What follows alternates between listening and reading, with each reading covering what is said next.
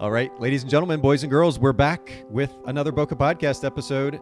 For some reason, it feels like a Friday. I think with the holidays here, the whole schedule just kind of feels a little bit off. I don't know about you all, but nonetheless, thank you for joining us. If you're live streaming with us on youtube.com/Boca Podcast or at facebook.com/Boca Podcast, we're also pushing out to the Photographers Edit pages as well. But thank you for joining us.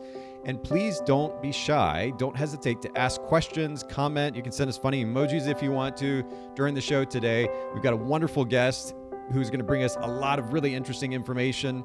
And so please get engaged in the conversation. That's the benefit of these live streams, the main benefit. For those of you that are listening to audio after the fact, sign up over at, or I should say subscribe, over at youtube.com/Boca Podcast. Turn on notifications so you stay up to date. You know when these live streams are happening. And you can come join a conversation as well. It's super important.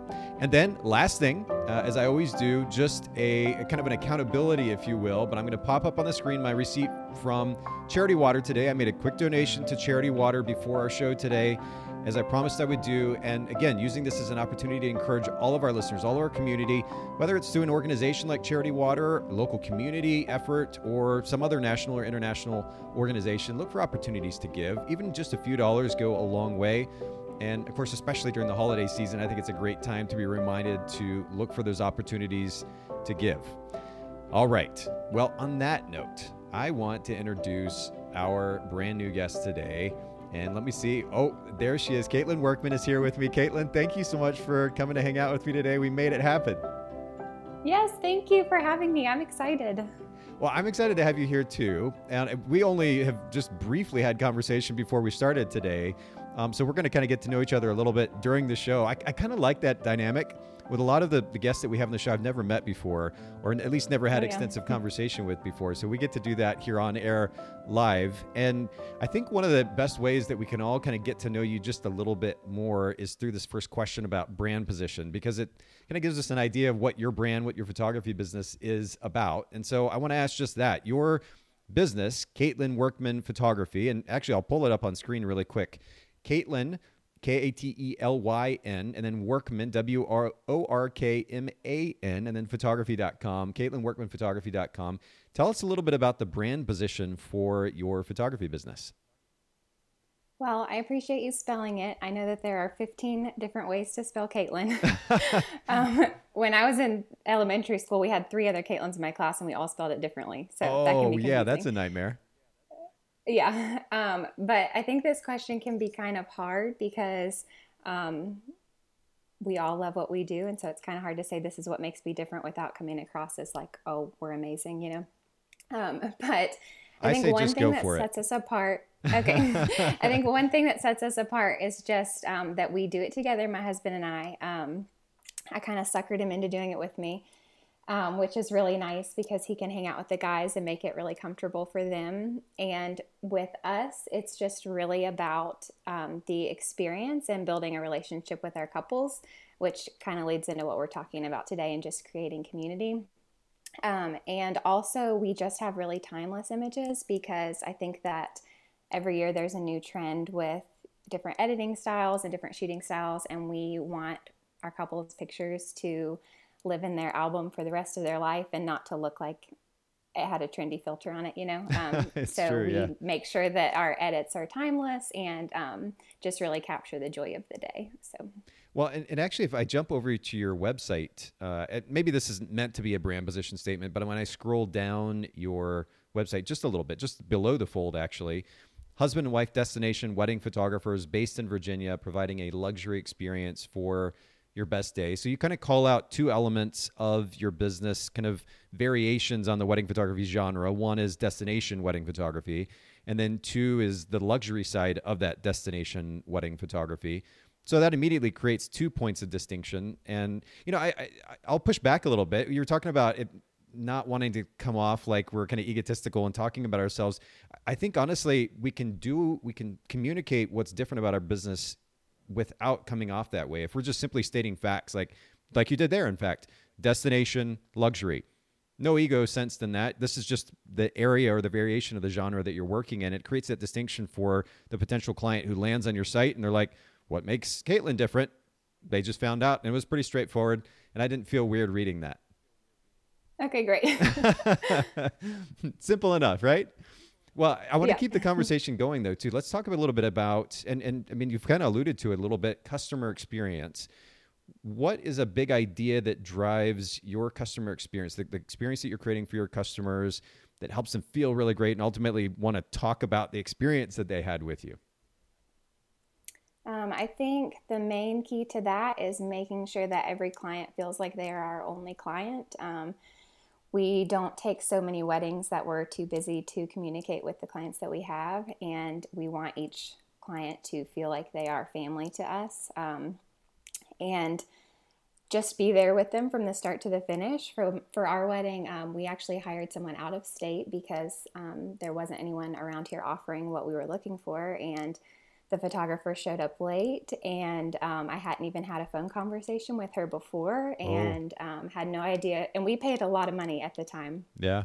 And didn't really feel comfortable. You know, I remember on our first look, and she had just gotten there a few minutes before, and I just felt super awkward. And so we kind of have learned from that, and we want to make sure that our couples feel really comfortable with us. Because if they feel awkward with us, then they're going to feel awkward in their pictures. And then when they look at those pictures, they're not going to feel good about the way that they felt in them. Yeah. If that makes sense. So just like creating that connection with them. It's so true though. And it totally makes sense. I mean, anytime you have a conversation, I'll speak for myself. Anytime I've had a conversation with somebody who is behaving in, this can go so many different directions, but just generally behaving in an awkward manner that makes me feel uncomfortable, I don't naturally want to engage with that person. I'm certainly not naturally going to relax. And then on top of that, if you layer on top of that, I'm now going to point a camera at you. That makes it even more awkward, right? I'm already uncomfortable with you. Right. Now you're going to point a camera. I mean, I don't know what you're doing. I don't know the results that you're getting. I don't know if you like what you're seeing.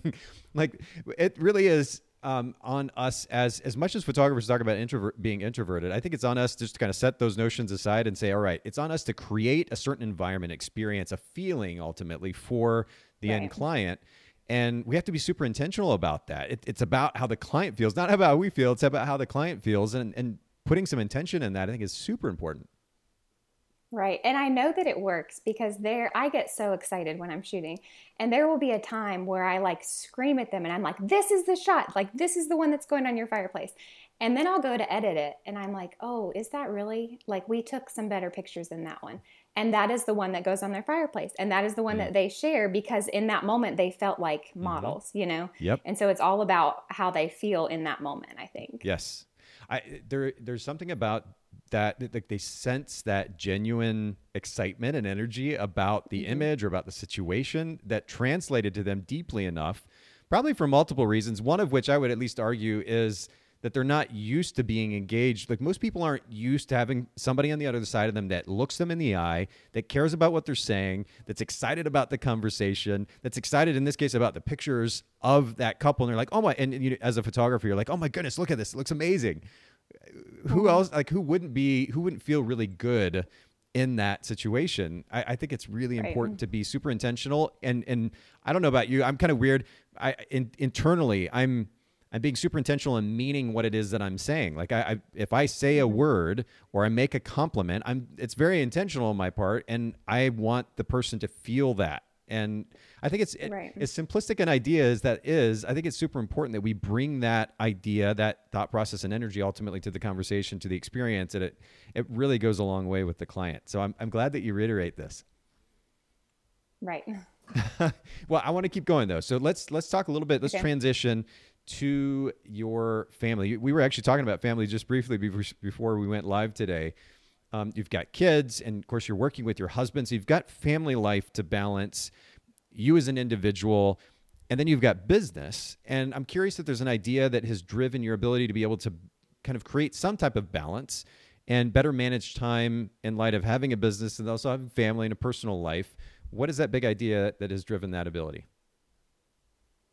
I feel like this is a really hard question for me because this is something that I really struggle with, and I'm really learning, if I'm being completely honest. I could say, oh, here's exactly what I do, and I stick to this schedule, and I prioritize everything perfectly, but I don't. So I think Amy and Jordan Demoss do a really good job every time that they talk about this. Yeah. I'm like, oh, I really admire them. So they're a great resource.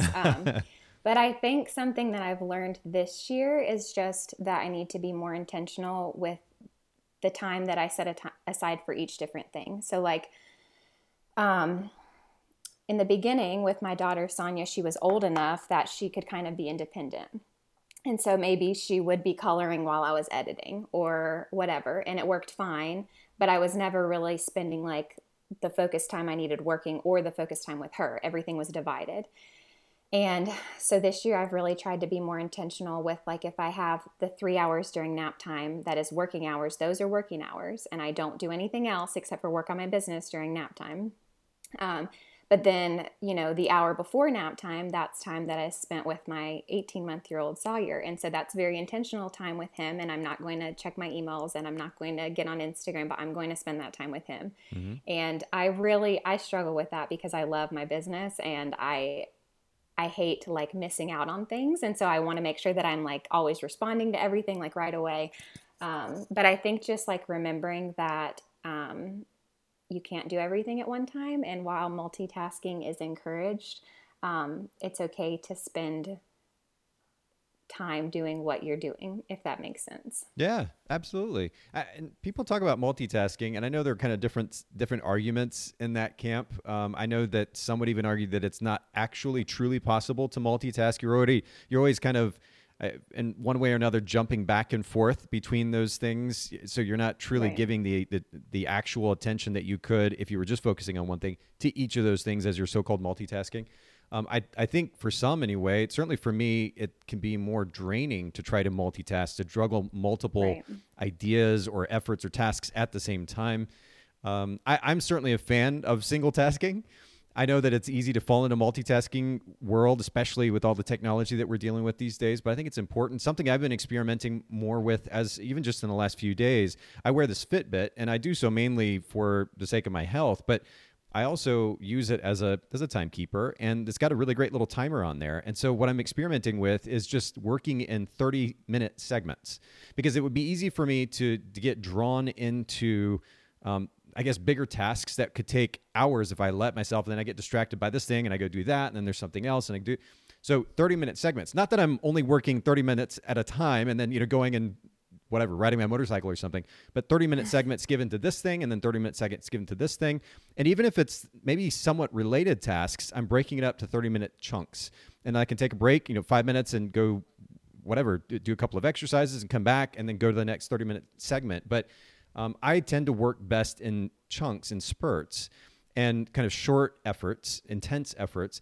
And because I do have so many things to juggle on my end, and I know you can relate, and probably many photographers can, so many different things to juggle. If I give a little bit of time each day to a lot of different things, and I do that consistently, I know that I'm going to go a long ways, as opposed to feeling like they have to dedicate 2-3 hours to something. And then I get overwhelmed even just by the notion of that. And then meanwhile, all this other stuff gets kind of left alone and left behind in the process. Does that make sense?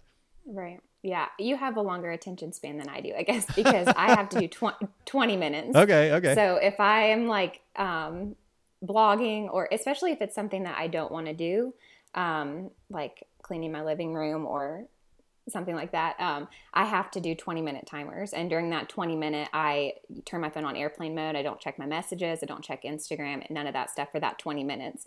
Like, I don't even get up to go to the bathroom or get a drink of water during that 20 minutes. You're hardcore, because I get distracted so easily. And I could be like getting up to get a cup of coffee and then suddenly see that I needed to fold the clothes that are sitting there, and suddenly see that I need to do something else. So that 20 minutes, I just get that done. And that really helps me, because I'm the same way. I can't sit down for long periods of time without feeling overwhelmed and getting distracted by a million different things. So. Yeah. I mean, there are a variety of ways to get things done at the end of the day, and different tendencies, people call them personality types, kind of cater to one approach or another. But at the end of the day, if we figure out what works for us and then we're consistently productive, I think that's the key too. It's super easy to get caught up in all these methodologies. If we're not getting stuff done, it doesn't really matter. As long as we can find the thing that enables us to get those tasks done and ultimately move our business forward, I think that's what's key. So I appreciate you sharing your perspective on that. I'm going to transition to this is unrelated, very much related. In fact, when it comes to time management, we're talking about delegation. So giving a task to somebody else or another company to handle that task for us. So album design, administrative tasks like email management, editing, accounting. I mean, the list goes on. Is this something that you experimented with in your business? Yes, as of this year. This year was a huge transition year because our daughter is adopted, so she didn't come to us until she was 5. And that was the year that I started taking pictures. So I didn't even start my business until she was 6. And so she was a lot more like self-sufficient by the time I was working a lot. And so it was a lot easier to balance. But and then even last wedding season, having a newborn who I could like strapped to me and he would sleep while I worked, was easier than this year now having, she just turned 10 last week, and an 18-month-old who is very needy and he's a really, really easy baby, but he's like a toddler, you know? Yeah, yeah. So this was a huge transition year and I've had to realize that I can't do everything by myself. And so I actually I'm in Katelyn James's business course and we did a Zoom call and I just said, I need help. Like, what do I do? How do I know where to spend money? And she was like, well, you need an editor. And I got off the call and just cried and told my husband I need to do this.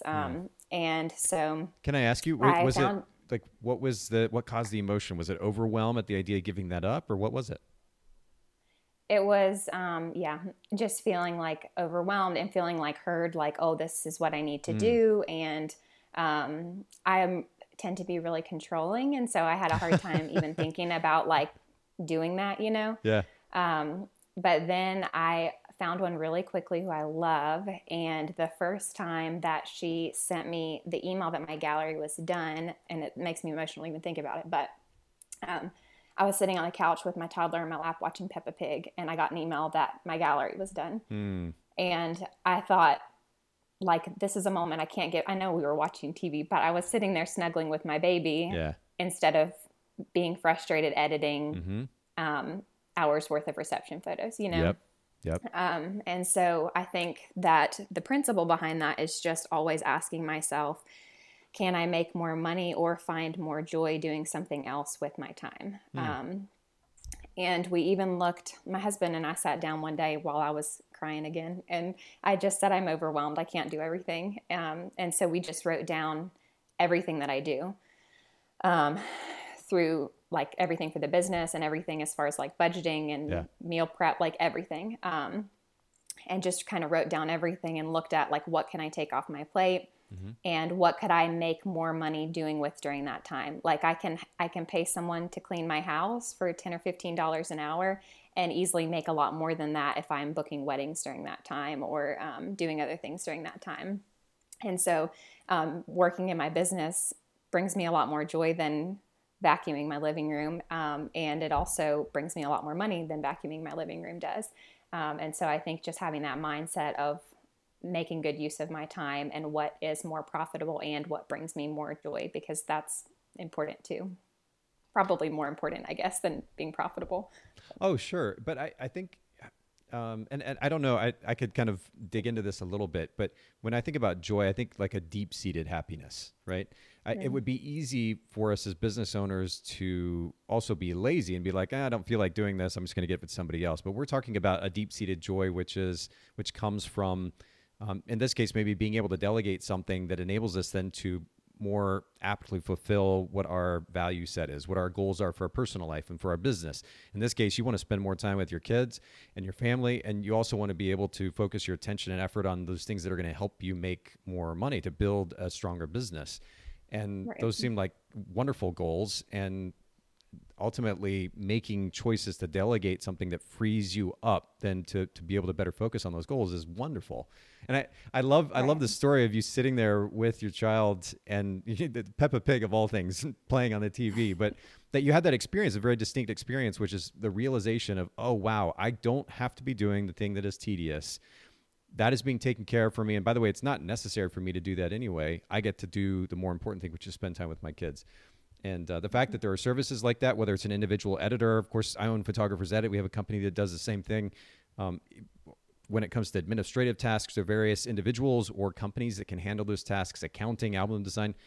There are opportunities for photographers to save time so that they can spend more time with the important people in their life and then do the things that will enable them to grow their business. And I think that's super, super important. So I love that story. Thank you for sharing that. Oh, sure. I think it's scary too to think about giving up money. And even if you are wanting to spend more time with your family, it can be hard to say, well, I'm going to pay someone to do that, you know? But I also have been able to make a lot more money because I'm able to spend more time marketing and connecting with people during that time instead of just sitting behind a computer. So it gives me more time with my family, but it also enables me to make more money too. It's true. No, it totally makes sense. I shot weddings for 10 years. And one of the reasons I started Photographers Edit was because I was so frustrated. I'm so OCD when it comes to the editing portion of it. And it was taking me way too much time and I wanted more time with my family. So to be able to give that up so that I had more time for those purposes. And then of course, naturally, it's amazing actually when we think about it. How long did it take you to edit your own weddings when you were doing that? I don't know, a long time. I mean, I was pretty fast, but I was also really particular. So it probably took me longer than it needed to. Yeah. Well, the reason I ask is conservatively, and the reason I say conservatively is I think a lot of photographers, wedding photographers, are spending 16, 20 hours, in some case more. And a lot of times it's spread out over time, right? We got kids, we have other responsibilities. And so it just a little bit here, a little bit there. So then it's a week, it's a couple of weeks. And I've heard a range of responses from photographers over the years. But let's just say conservatively, it takes 8 hours to process a wedding. It's amazing to think about what we can do with those 8 hours. And I've broken this down before in the podcast. I want to kind of go here again because you bring up the cost though. If we can spend $250, we outsource that wedding editing. And then with the 8 hours that we get back, and again, in most cases, that's super conservative. I can take a couple hours to go out to a coffee or lunch meeting with a potential coordinator. And then take another couple hours after that to follow up with that same coordinator and do some headshots for their new website or do some family pictures for them just because that you want to develop a relationship with them. You're 4 hours in now to developing a relationship, 4 of the 8 hours from one wedding that you spent $250 outsourcing, and you could potentially make thousands of dollars as a result of this one relationship that you're beginning to develop with this one coordinator. And that's one wedding of the 20 or 30 weddings a year. I mean, it's when you start to break it down like that, the cost becomes a negligible point of conversation in that realm. You know what I mean? Yeah. And you can add $200 to your packages without it making a huge difference for your clients. Yeah, that's a great point. Okay. I know we could spend a lot of time there. I'll keep going. Talk to me about one of the most impactful self-help books or business books that you would want to recommend to our listeners. Okay. First of all, I will just say I recommend reading because I did not until this year. Okay. I used to love reading and I would just read for fun. And I read a fiction, I don't know, mystery every time we go on vacation. But I wasn't taking time to read things that were good for me. And so this year I've made it a goal to read a different book every month. And I set my timer for that too. My 20-minute timers that I don't check my phone that I just read. Yeah. And it's just been amazing because there's so much information that you can get for a book for $4. I get my books used off thrift books. They're $4 for most of them. And it's just like life-changing information. So read if you don't. I feel like the most impactful one for me this year has been Traction, and I was going to look up who wrote it and I forgot. It's Gina something. But it's been very good for just giving me perspective on how to grow my business, because I think for a while I just thought I'll be a photographer until I get bored and then I'll do something else. And then the past 2 years with COVID and with having a baby, I realized that if I could survive through that, this is going to be a long time thing. And I'm not very good at long-term planning, and Traction is really good about giving you like specifics for setting like 1-year goals and 3-year goals and 10-year goals. And just like breaking down a lot of that. So definitely good for like growing your business. And there were a lot of things that I felt like were too big for me in there, but it was encouraging to kind of look at where things could go and like how I could grow. Well, and while you were talking about that, I actually pulled up that book. I think this is the right one. Oh, thank Traction. You. Yes. Is that right? Yeah. Traction, Get a Grip on Your Business. For anybody who's live streaming, you'll see this on the screen. But for those of you listening in, Traction, Get a Grip on Your Business is by Gino Wickman. We'll link to it in the show notes, bocapodcast.com. And then I also pulled up thriftbooks.com, which somehow I'm not sure I was aware of, but you said most of the books are like $4. Oh, it's amazing.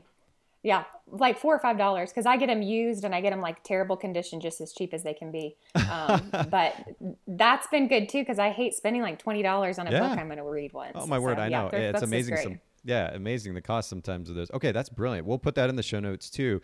And I'm going to actually jump back for just a second to our previous talk about delegation, because I have a comment on Facebook. Mm-hmm. Matt says, one of my biggest fears about swapping to an editing service is that it feels like I'm losing part of my artistic identity, that if someone else edits my photographs, I'm misleading my clients. Does that make sense? Does anyone else feel that? And Matt, you're not alone, because I've heard this said many times. What are your thoughts on this regarding kind of giving up your work, Katelyn, to somebody else, and how that is a reflection or not a reflection of your artistry?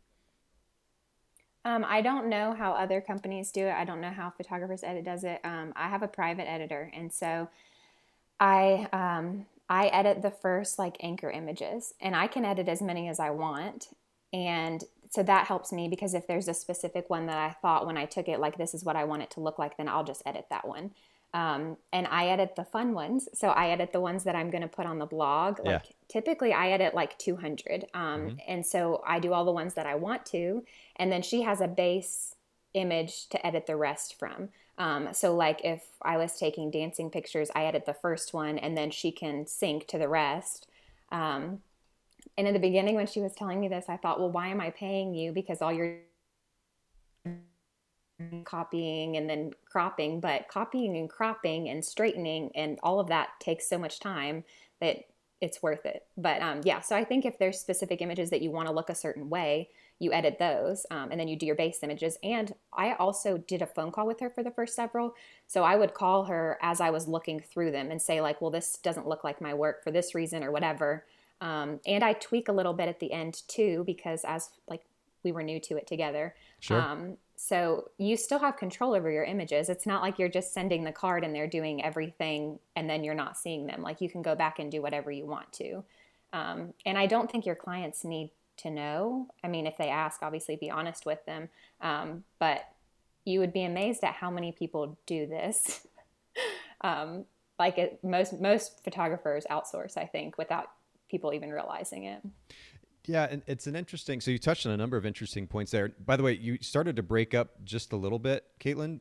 You're back. You kind of, we lost audio and visual there. You're back now, so I think we're okay. Hopefully it stays that way. But with regards to this conversation, first of all, the idea that somebody else is helping us run our business is literally a universal concept. So I'm not sure. I understand it's easy maybe to sit and analyze and kind of overthink this topic, even in some cases as photographers, and maybe project those concerns onto the situation. The reality is, even yourself as a photographer, when you're buying services or products from another company, you're buying from companies who have a team of people that are enabling them to run that brand and that business.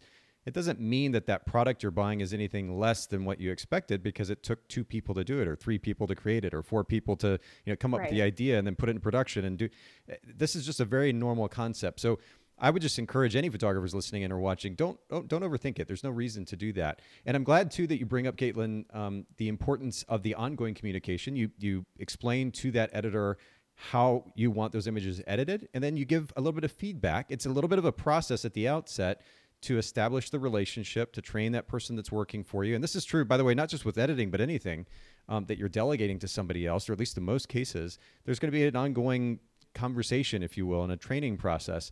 And that's the norm. And I think a lot of photographers, we've experienced that Photographers Edit anyway, photographers get frustrated when the first time isn't like 100% exactly what they expected, when the reality is that in most situations, again, where you're delegating or you have an employee, there's a training period involved, and that's just a normal part of the process, and that's okay. And I love that you committed to that.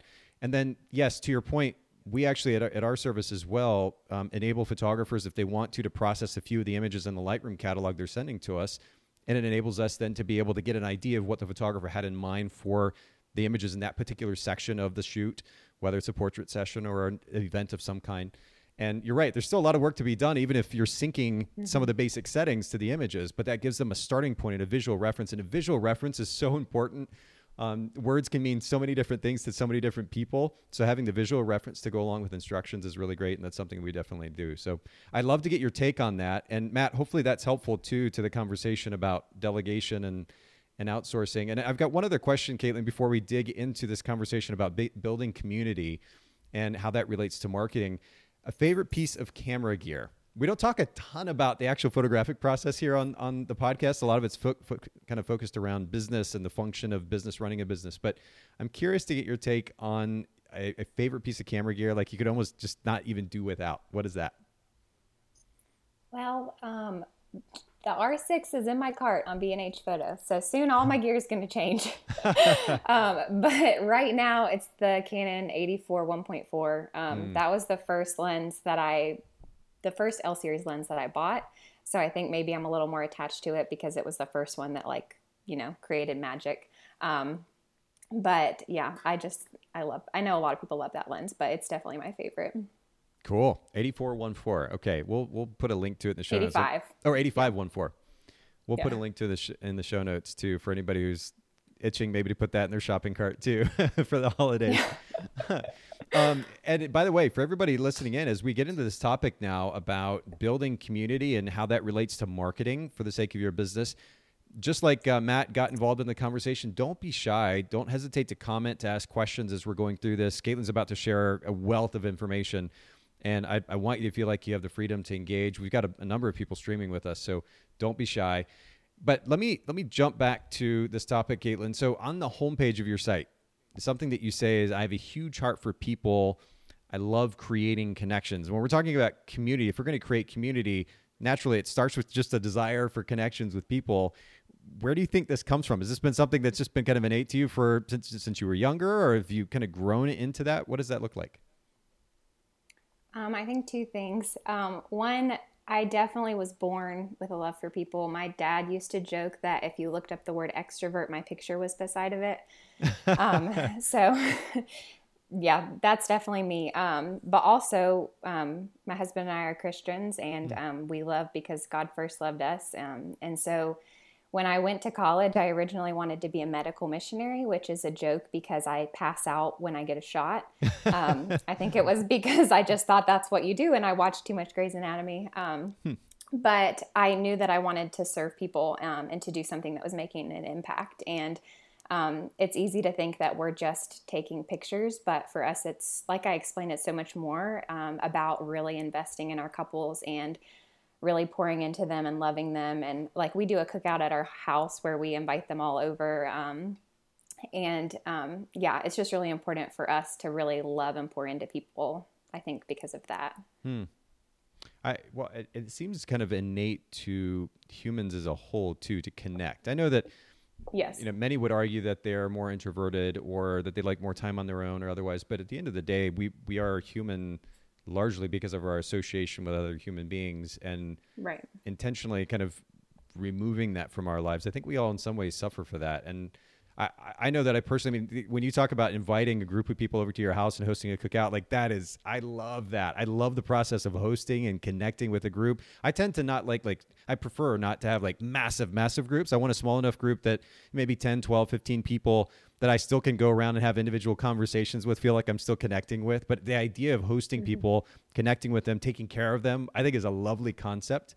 And of course, we have all these different tools in our culture now that enable us to do this, certainly in person, but then also in some forms or fashions virtually as well. Maybe we can talk about the differences in those different approaches here in just a little bit. But what helped you kind of get to a place where you realized, all right, I love connecting with people. I realize the significance of community. I think I need to think about how this relates to my business. What brought you to that place? I think kind of accidentally. So I never intended to be a wedding photographer. I went to school after I decided I couldn't pass biology enough to do medical missions. I went to school to be a teacher, and I taught for a couple years. When my husband bought me a camera as a gift, and that's when I started taking pictures. But in the beginning, when I first did my first photo shoot, I delivered the pictures over Facebook Messenger. And I knew I needed to have a way to like share my pictures, 'cause these were amazing, you know? And so I started a blog, and at that time we were also fostering, two little girls. One is our daughter now that's adopted, and the other one has been adopted by another family. And so we were kind of like learning what it was like to be foster parents. Mm-hmm. And so I just started also writing on my blog, sharing about our foster journey, which has nothing to do with taking pictures. But it was kind of like a creative outlet for me, and also a way to just like tell people what was going on and kind of raise awareness for what foster care is really like. And so I just kind of started sharing about our life there.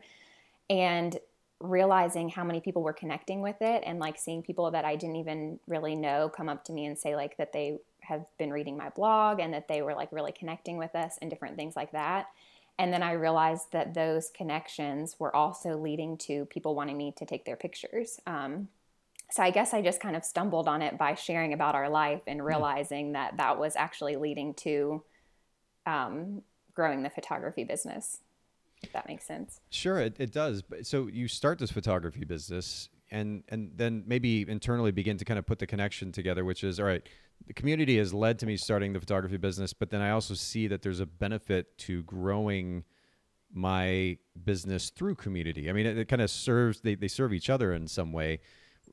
How would you sum up, though, the significance of community for the sake of business? And by the way, I know it would be easy for somebody to jump in here and be like, community is about community. It's connecting with people. How dare you talk about making money off the people that you're connecting with? And like we're not minimizing the significance of connections with humans. I want to be clear for everybody listening in here. I mean, that is the primary reason and benefit, I think, anyway, of community. But we'd also be kind of ignorant to set aside the possibility of being able to market to a community that we build, especially as it relates to our business. So I just want to add that little caveat, Katelyn. I hope that's okay. But what would you say, if you were to sum it up, would be the benefit of business? The benefit of community for business? I think there's a couple different branches to that. So for one, I think that you need community as a business owner because it can be really hard to own a business. And yes, there's a lot of things that are great about it, but especially if you're someone like me who's extroverted, working by yourself can be really just hard. I mean, it's a roller coaster. There's one day when you book a dream client and you're feeling amazing about it. And then the next day, someone told you that they're going to go with someone else. And so you're like feeling really down about that. And it's just this constant roller coaster. And, I think if you're trying to do that alone, it's not going to be sustainable. The same thing with editing. I think if you think I'm a one-man show, I do everything by myself, then that's why people get burnout after 4 or 5 years, is because they're trying to either do everything by themselves or just do all of the work by themselves, or just do everything and do life by themselves. Yeah. Because like you were talking about it, we are made to have relationships with people, and people crave that connection. And so for yourself as a business owner, I think that that's really important. And honestly, when I started, I didn't know anything about business. I'm still really learning about business and about marketing. But I knew how to connect with people. And so I think it is really important for your business, and there's nothing wrong with using your connections to grow your business. I think that's a really good way to do it, because building those connections and creating that community is just kind of what launched everything that I do. Just for the sake of clarity in our conversation too, because we're going to get into kind of the practical steps for creating community and then leveraging that for our business. When we're talking about community here, are you talking about a community of photographer? I mean, because you were talking about the benefit of community, right? The support structure that comes from community as photography business owners. Are we talking about that type of community? Are we talking about a community of people ultimately that we simply want to market to? Are we talking about your community as in friends and family on Facebook that maybe you're going to eventually market to? Who are we talking about specifically? All of it. I told you this topic, we could talk for hours. Fair enough. So, I think for one, community with other business owners. Okay. And I think that can be really hard, because a lot of people will say community over competition, but finding people who actually believe that is really hard. But I think you need community with as a photographer, I think you need community with other photographers. And, a lot of people that may be a thing that people disagree with, but I think you need friends who are photographers to talk about, to share things with. Yeah.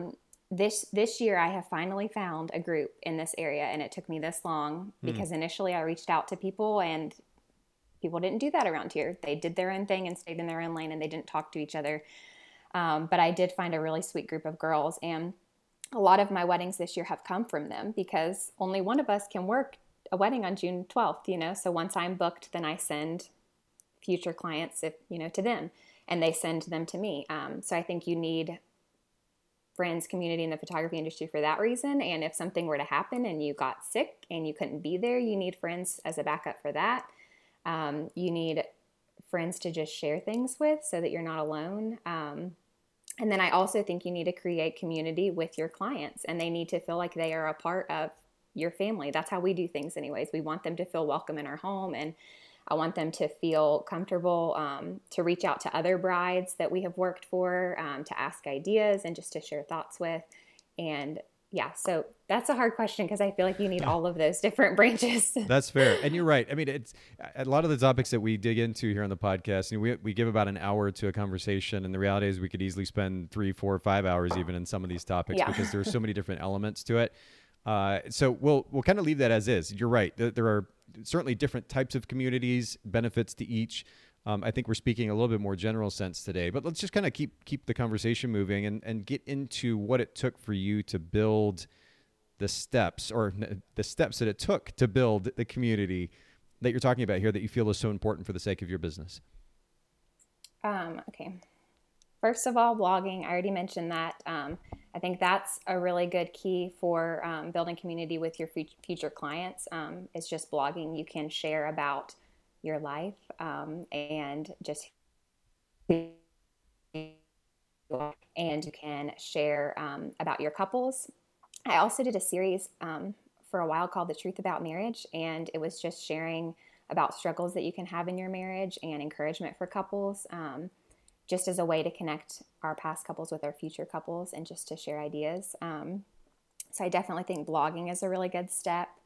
And before you keep, can you still hear me? Cause it's getting, fuzzy. you were kind of froze up there, and we lost the picture and audio again.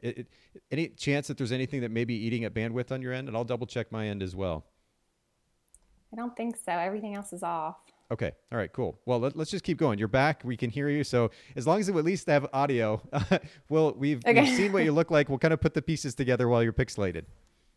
Okay. So I don't know what all you heard when I cut out. Oh, no. We actually heard most of it. What I was going to ask you about blogging is writing for the sake of blogging something that kind of came natural to you, or did you have to kind of learn that skill set over time? What's your, I know this again in and of itself is a big topic, but just briefly, if you don't mind, sum up how you were able to effectively write enough content for it to be valuable when maybe you're not naturally a writer. I like writing. Naturally. There you go. But if you don't, you prefer to talk, then do a YouTube channel and share that way. There are a lot of different outlets. It doesn't have to just be writing, you know, or you could do like a vlog or something like that. But yeah, I just like writing. So, and the idea behind whether it's a YouTube channel or a blog is ultimately to just share some of your thoughts and ideas for people to be able to connect with, associate with your brand or with you, or is that kind of the summation of that? Yes. Cool. Okay. What's number 2? Number 2 is Instagram. And I think there's 2 parts of Instagram. So I guess 2 and 3 are Instagram. But this is a great way to connect with other people in the industry. So you need relationships with people. You're going to be working with people in the industry. And hopefully you'll be working with the same people a lot. Hopefully you'll find a planner that you love that you get to work with, which also creates that community for you because it's fun to go to work with people that you already know. But find those people on Instagram. So find a planner that you want to work with and start encouraging them. This doesn't mean find a planner that you want to work with and message them and say, hey, can you send me referrals? But find that planner and just start encouraging them and bringing value to them, you know, like their posts. And if you see a wedding that they did that was beautiful, comment and tell them that. If you see a venue you want to work at, then you can reach out to them on Instagram and say, you know, do you need pictures? What can I do for you? And so I think Instagram just is a really good place for finding people and connecting with other people in the industry. And also, so 3rd would be Instagram stories. This is just a way for you to connect with people by sharing more about who you are, because people want to hire people. They want to pay money to people. And so If they have no idea who the face behind the business is, it's going to be really hard for them to invest money in that. So get on your stories and share about your life, and share about who you are, and share about your passion behind your business, and share more than just your pictures. And yeah, stories can be a really good place for that. And also just for engaging with other people and like getting to know other vendors through that. Kind of building on, I guess, the first point about blogging and YouTubing, it's another way to go about sharing yourself. Yeah. Okay, cool. Yeah, exactly. So fourth would be in-person events. I'm not a planner, but sometimes you have to just get out and do things. And it can be really easy to just like hide behind your phone. And I think for a while I thought, well, I'm engaging with this person on social media, so we have connected. Or like this photographer and I, we like each other's pictures, so I have that connection with them. But I think you have to take it a step further. And that could be something simple like buying a planner lunch and just getting to know them. Or I hosted a styled shoot. I say I hosted. I didn't do any of the planning. We had a planner who did the planning, but it was with me and three other photographers in the area, and we all had the same mindset of like, we want friends, we want to get along. And so we did that just as a way to like get away from our kids and do something fun. And now those are the girls who send me referrals and who I send referrals to. And so that did take work to plan something in person, but it has really, really made a difference for my business. So yeah, number 4 would definitely be in-person things, but don't overthink it. And it doesn't have to be a huge, crazy styled shoot. It could just be getting coffee together. And 5 is not really a step, but just like something to remember is just to be persistent. Because when I first started, I remember reaching out to a couple different photographers in our area who had been doing it for a really long time, and I really looked up to them. And one of them told me she didn't need friends, she did it alone. And another one just ignored me and just wouldn't talk to me. Wow. And so I thought, and I know this is not, it's not like that everywhere, but I was really discouraged, and I just thought like, oh, I have to do this alone, or like this is what it's like. And I went to an in-person workshop in Atlanta, Georgia, which is far from where I am. And that was the first time that I had like talked to other photographers. And I was like, oh, it doesn't have to be like it is, you know? Yeah. And so I think just be persistent, even if you reach out to some people and you don't get the feedback you want. There are your people out there. You just might have to work a little bit harder to find them. Yeah, another loaded topic, and I won't park here too long or project any of my personal experiences too much on it. But I will say I can very much relate to what you're talking about, Katelyn. I love connecting with people. Certainly, I like a little bit of time on my own and get out and ride the motorcycle or to read or whatever it is. But I just enjoy community. I enjoy connecting with people on different levels, and I'm kind of amazed, especially, and I think it's kind of sad, honestly, in the last 2-3 years. Obviously, COVID had a significant effect on this, and we'll leave that out of it, but only for the obvious reason, which is that, of course, COVID is going to affect people getting together. That aside, it seems as though because of, I guess, social media, people have just gotten way more lazy or just aren't as willing, whatever the reason, to make a little bit of effort to drive 15, 20 minutes to get together in person. And I found this both on the personal level, like outside of my business life, and also in the photography industry as well. And I think it's kind of sad because we're ultimately missing out on that thing that can help us be better as individuals, as business people. We can encourage each other. We get just the many benefits that come from the significance of community, connecting with other human beings, and certainly photographers, people that we can relate to on an even deeper level. And it's unfortunate. It feels like, yeah, you really do have to be super persistent and push through just to find a few people who are willing to actually connect. And certainly there are plenty of them out there, but it just seems to take a little bit more work these days. So I'm glad you bring that up. And certainly I'll put that encouragement out to everybody else. It's taken some time, both in my personal life and on the business side, to find kind of my core people. And I feel like even just now at the stage of my life, I'm beginning to find those people, and it's exciting. But man, you really do have to push through sometimes. Well, everything takes work, And so why would we spend hours working on having the perfect Instagram post, but not spend 1 hour a week having a real connection with a person, Touché. Beautifully put. All right. Well, we're going to frame that and clip it and do all the things with it. That's great point, actually. Really, really great point. All right. Let's keep going though. So when we talk about community, obviously, as we mentioned earlier, we're not talking about it just simply for the purpose of marketing, but there's a natural opportunity when we have numbers, even if it's a relatively small group, there's an opportunity for us as a business owner to market to that community. So what principles would you suggest photographers keep in mind if they are working to build their own community, local or otherwise? When it comes to marketing to that community, are there certain principles that you think are important for them to keep in mind? I think the most important is just to make sure that you have service in mind, to serve before selling, because everyone is being sold to, and every time that you get on Instagram, every single post is someone trying to sell you something different. And so if we start to do that with our brand, then we're going to lose our audience.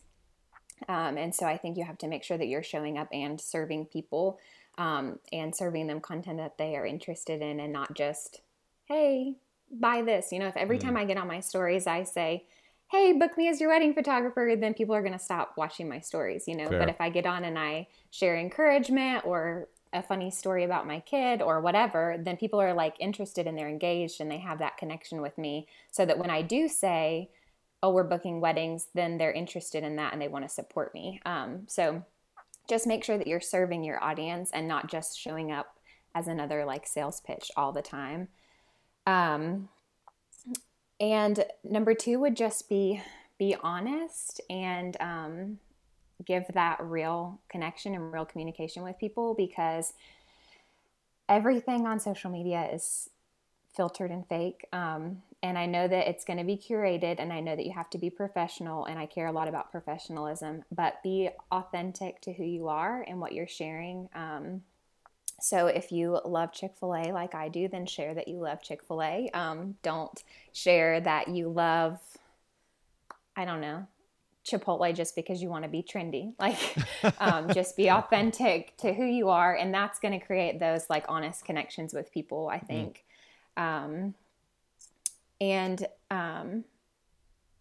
Just make sure that you don't get discouraged when you're doing this, because like I said earlier, it can be really easy to not get the feedback that you want initially, and it does take effort, just to create that genuine connection with people. Cool. Okay. So I'm taking notes here. I told you I was going to do this before we started. Sorry, I ramble a lot. No, I've got my notebook here. I've got my pen. These pens are awesome, by the way. They're called Zebra pens. Have you ever heard of them? Oh, okay. No. I don't know. They're like, they're nothing fancy, but I just love how they write and how they feel, like the weight of them. They're like, I don't know, $5-$10 on Amazon. So little shout out to that company, little side note, little bonus for information for the podcast. All today. Right. Well, we shouted out Thrift Books, and it's not like they sponsor me. So, right. Well, so I've got the 5 points here, as it relates to building community, the significance of blogging, Instagram, or blogging for the sake of sharing ourselves, Instagram for the sake of connecting with others in the industry. And you talked about how to do that intentionally, and that's super important. Instagram stories, further building on that idea of sharing you, sharing personality, in-person events. And I love this. And I think, again, a very loaded topic, and I think there's an interesting opportunity as I know that we're not out of COVID per se, but as we at least get to a place where we're more functional, or continue to get to a place where we're more functional despite COVID, and as events become more and more commonplace again, that making the effort, if we take a little bit of initiative and leadership as business owners in our local community to create these events, even if they're not that big, like you were saying, Katelyn, I think there's a really interesting opportunity for the sake of not only building business, but ultimately leading in the community. And of course, that leads to opportunities as well to serve, as you were talking about. So I think that's a really interesting conversation in and of itself. Importance of consistency, being persistent. And again, point taken, like if we're willing to put all these hours into Instagram or our photographic technique, whatever else, why would we not put at least a little bit of effort and time into relationships on all levels? I think that's super important as well. And then when it comes to marketing to that community, number one, service first, that speaks for itself. Being honest, being genuine and transparent, also important. And then again, the importance of being consistent in that effort. And I guess this is a lot of information. And as we talked about, there's so many different like topics in and of themselves in that we could spend an hour or two on. But I love, you actually, I'll kind of break the fourth wall here. You said to me before we got started, you're like, I have these, like these next actions that we can get. I'm going to share a lot of information. So I want the listeners to be able to take something away that they can go do next, kind of next steps or next actions, despite all of this information, because it is a lot to take in. What are those kind of couple of next steps that you would recommend to our listeners now with this information you provided? Right. So I get overwhelmed because I listen to podcasts all the time while I'm doing other things. And I'm like, oh, what was the point? Like, what do I do? Because I just feel like there was so much good content in what I listened to. So if you're like doing the dishes while you're listening, stop doing the dishes and pay attention for 2 seconds. So I was going to give you guys 3 takeaways. So write these down. If you don't want to do them this week, I know it's Christmas, save them for next week. But the first is just show up on your stories authentically. And this is scary at first.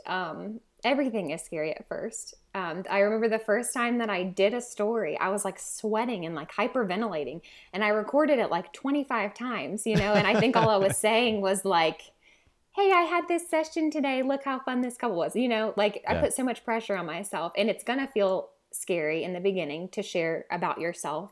But just do it. It's scary to come on a podcast and to answer questions with Nathan, but I did it, right? It's scary to do everything new. Sure. Oh yeah. But you have to do it. So I think first start sharing on your stories authentically. And this could be like once a month or once a week. You could say, okay, on Tuesday mornings, I'm going to get on Instagram and I'm going to talk, and put it on your calendar and get on Instagram and talk, even if you don't feel like it. So share on your stories authentically. That's your first, takeaway. Number 2, make a list of vendors that you want to connect with. So a lot of times I'll just do like a brain dump, and it could be like a brain dump of venues I want to work with or vendors I want to work with, whatever. So do your little brain dump, and you know, you can start with 5 and just say, okay, I want to work with this planner. I want to work at this venue. I really want to connect with this photographer. I want to work with this florist, whatever. Make your 5 connections, and start by following them on Instagram, and just be intentional about connecting with them. Do not reach out and ask to be put on their preferred vendor list, but make that list of maybe 5 people that you want to connect with, and then put in the effort to connect with them. Mm-hmm. And if you don't have a whole lot of time, then start small just by commenting on their posts and encouraging them and resharing their stuff in your stories. It doesn't have to be a huge have them over for dinner yet, but just find those 5 and start making those connections. Number 3, create a piece of content that provides value, because I talked about sharing things of service before selling. So create a piece of content that provides value. So that could be just an Instagram post. It could be a blog post. It could be a vlog. It could be a YouTube video, whatever. But create something that is providing value to create that connection with your ideal client. So that could be, like this past month, I wrote a blog on, venues in West Virginia, and I wrote a blog on tips for planning a destination wedding, and I wrote a blog on how to plan for your engagement session, and like what to do when you just got engaged. Just create some kind of content that is serving your ideal client, and not just showing up and saying, hey, book me for your wedding. So those are your 3 takeaways, because I knew I was going to ramble. And so I was hoping that I would give you something practical to do amidst all my rambles. First of all, you were super organized in the information that you brought, so not rambling at all. And okay, good. You know, I think what's interesting about the concepts, or at least some of the principles you were sharing, the words, the phrases that you're using aren't necessarily new, maybe even to some of our listeners. A lot of times it's about taking the next step, though. So I love that you finish with, here are the next actions. Like, yeah, these are the principles, and you may have even heard those before, but rather than being overwhelmed that now you have a list of 8 things to do or 10 things to do, here are just 3 things that you can go do immediately. And I think that's really important. I'll reiterate what I said again, because I've been experiencing this in my life as of late, trying to manage multiple brands, 4 or 5 brands, and at so many different pieces associated with that, and the teams and the development and production. And I mean, there's so much to do. And what I've realized more than ever is that rather than having this list of 80 things and just being overwhelmed by this list of 80 things, if I just focus on 2 or 3 things a day, for example, 2 or 3 big kind of most important tasks. People call them MITs. And I do that consistently on top of the communication and the meetings and so forth that I have to do. But if I do that consistently, or like we talked about, 30-minute chunks and just knock a task off the list under, during each of those chunks, or even two if I'm working really efficiently. And I do that consistently day in and day out. It's taking small steps consistently that will generate significant results over time. And that's really, really important. It's easy to get overwhelmed as business owners when we think about this idea of, first of all, creating a community, and then how do we create value and add that value to that community and ultimately be able to market to the community. There's so many moving pieces and it's so overwhelming. And, and photographers would just kind of maybe freeze. But if they break it down, like you just did so wonderfully, to 3 next actions that they can take, which frankly, I mean, when we talk about showing up on stories authentically once or twice a week, it takes all of, certainly it may take a little bit of time the first time we're filming over and over again, but it takes a few minutes to do that. Make a list of vendors you want to connect with. A great next action, sitting down, make a list of 5 people that you want to connect with. That's the first step. And then maybe the action for the next day is calling 2 of those people or 3 of those people. And it seems a little bit elementary, but again, having been as an entrepreneur now for so long and multiple businesses, I realized that it's easy to get lost in the myriad of things that we have to do and just freeze or put things off or just simply get overwhelmed and then not be as productive as we could be. So just taking simple next steps or next actions is really important. Create a piece of content that provides value. And the cool thing is, again, that could be on Instagram. It could be a 60-second clip on YouTube, a little tip, a trick. A blog post. It doesn't have to be overly complicated. And so I love the practicality of your teaching. You're not rambling by any means. Oh, good. And for those of you listening. Yeah, I just think it can be really overwhelming, and we forget. We look at like hard things like, oh, we have to focus on our SEO and we have to, do all of these things, when really, if you just like love people, everything else will fall into place, I think. Ooh, yeah. Loves what makes the world go around. Is that the summation? Yeah. Yeah. Well, I really appreciate you making time to share with us today, Katelyn. And for anybody listening in, if you're not already following Katelyn on Instagram, what I want you to do, and I'll pull this up on screen here, is just go over to Katelyn, K-A-T-E-L-Y-N, Workman, W-O-R-K-M-A-N, Photography. We'll link to it in the show notes as well, but Katelyn Workman Photography on Instagram. Follow Katelyn. You can take a look at her beautiful work there, and then you can also check out her website, KatelynWorkmanPhotography.com. Katelyn, thank you so much for sharing with all of our community here today. Sure. Thanks for having me.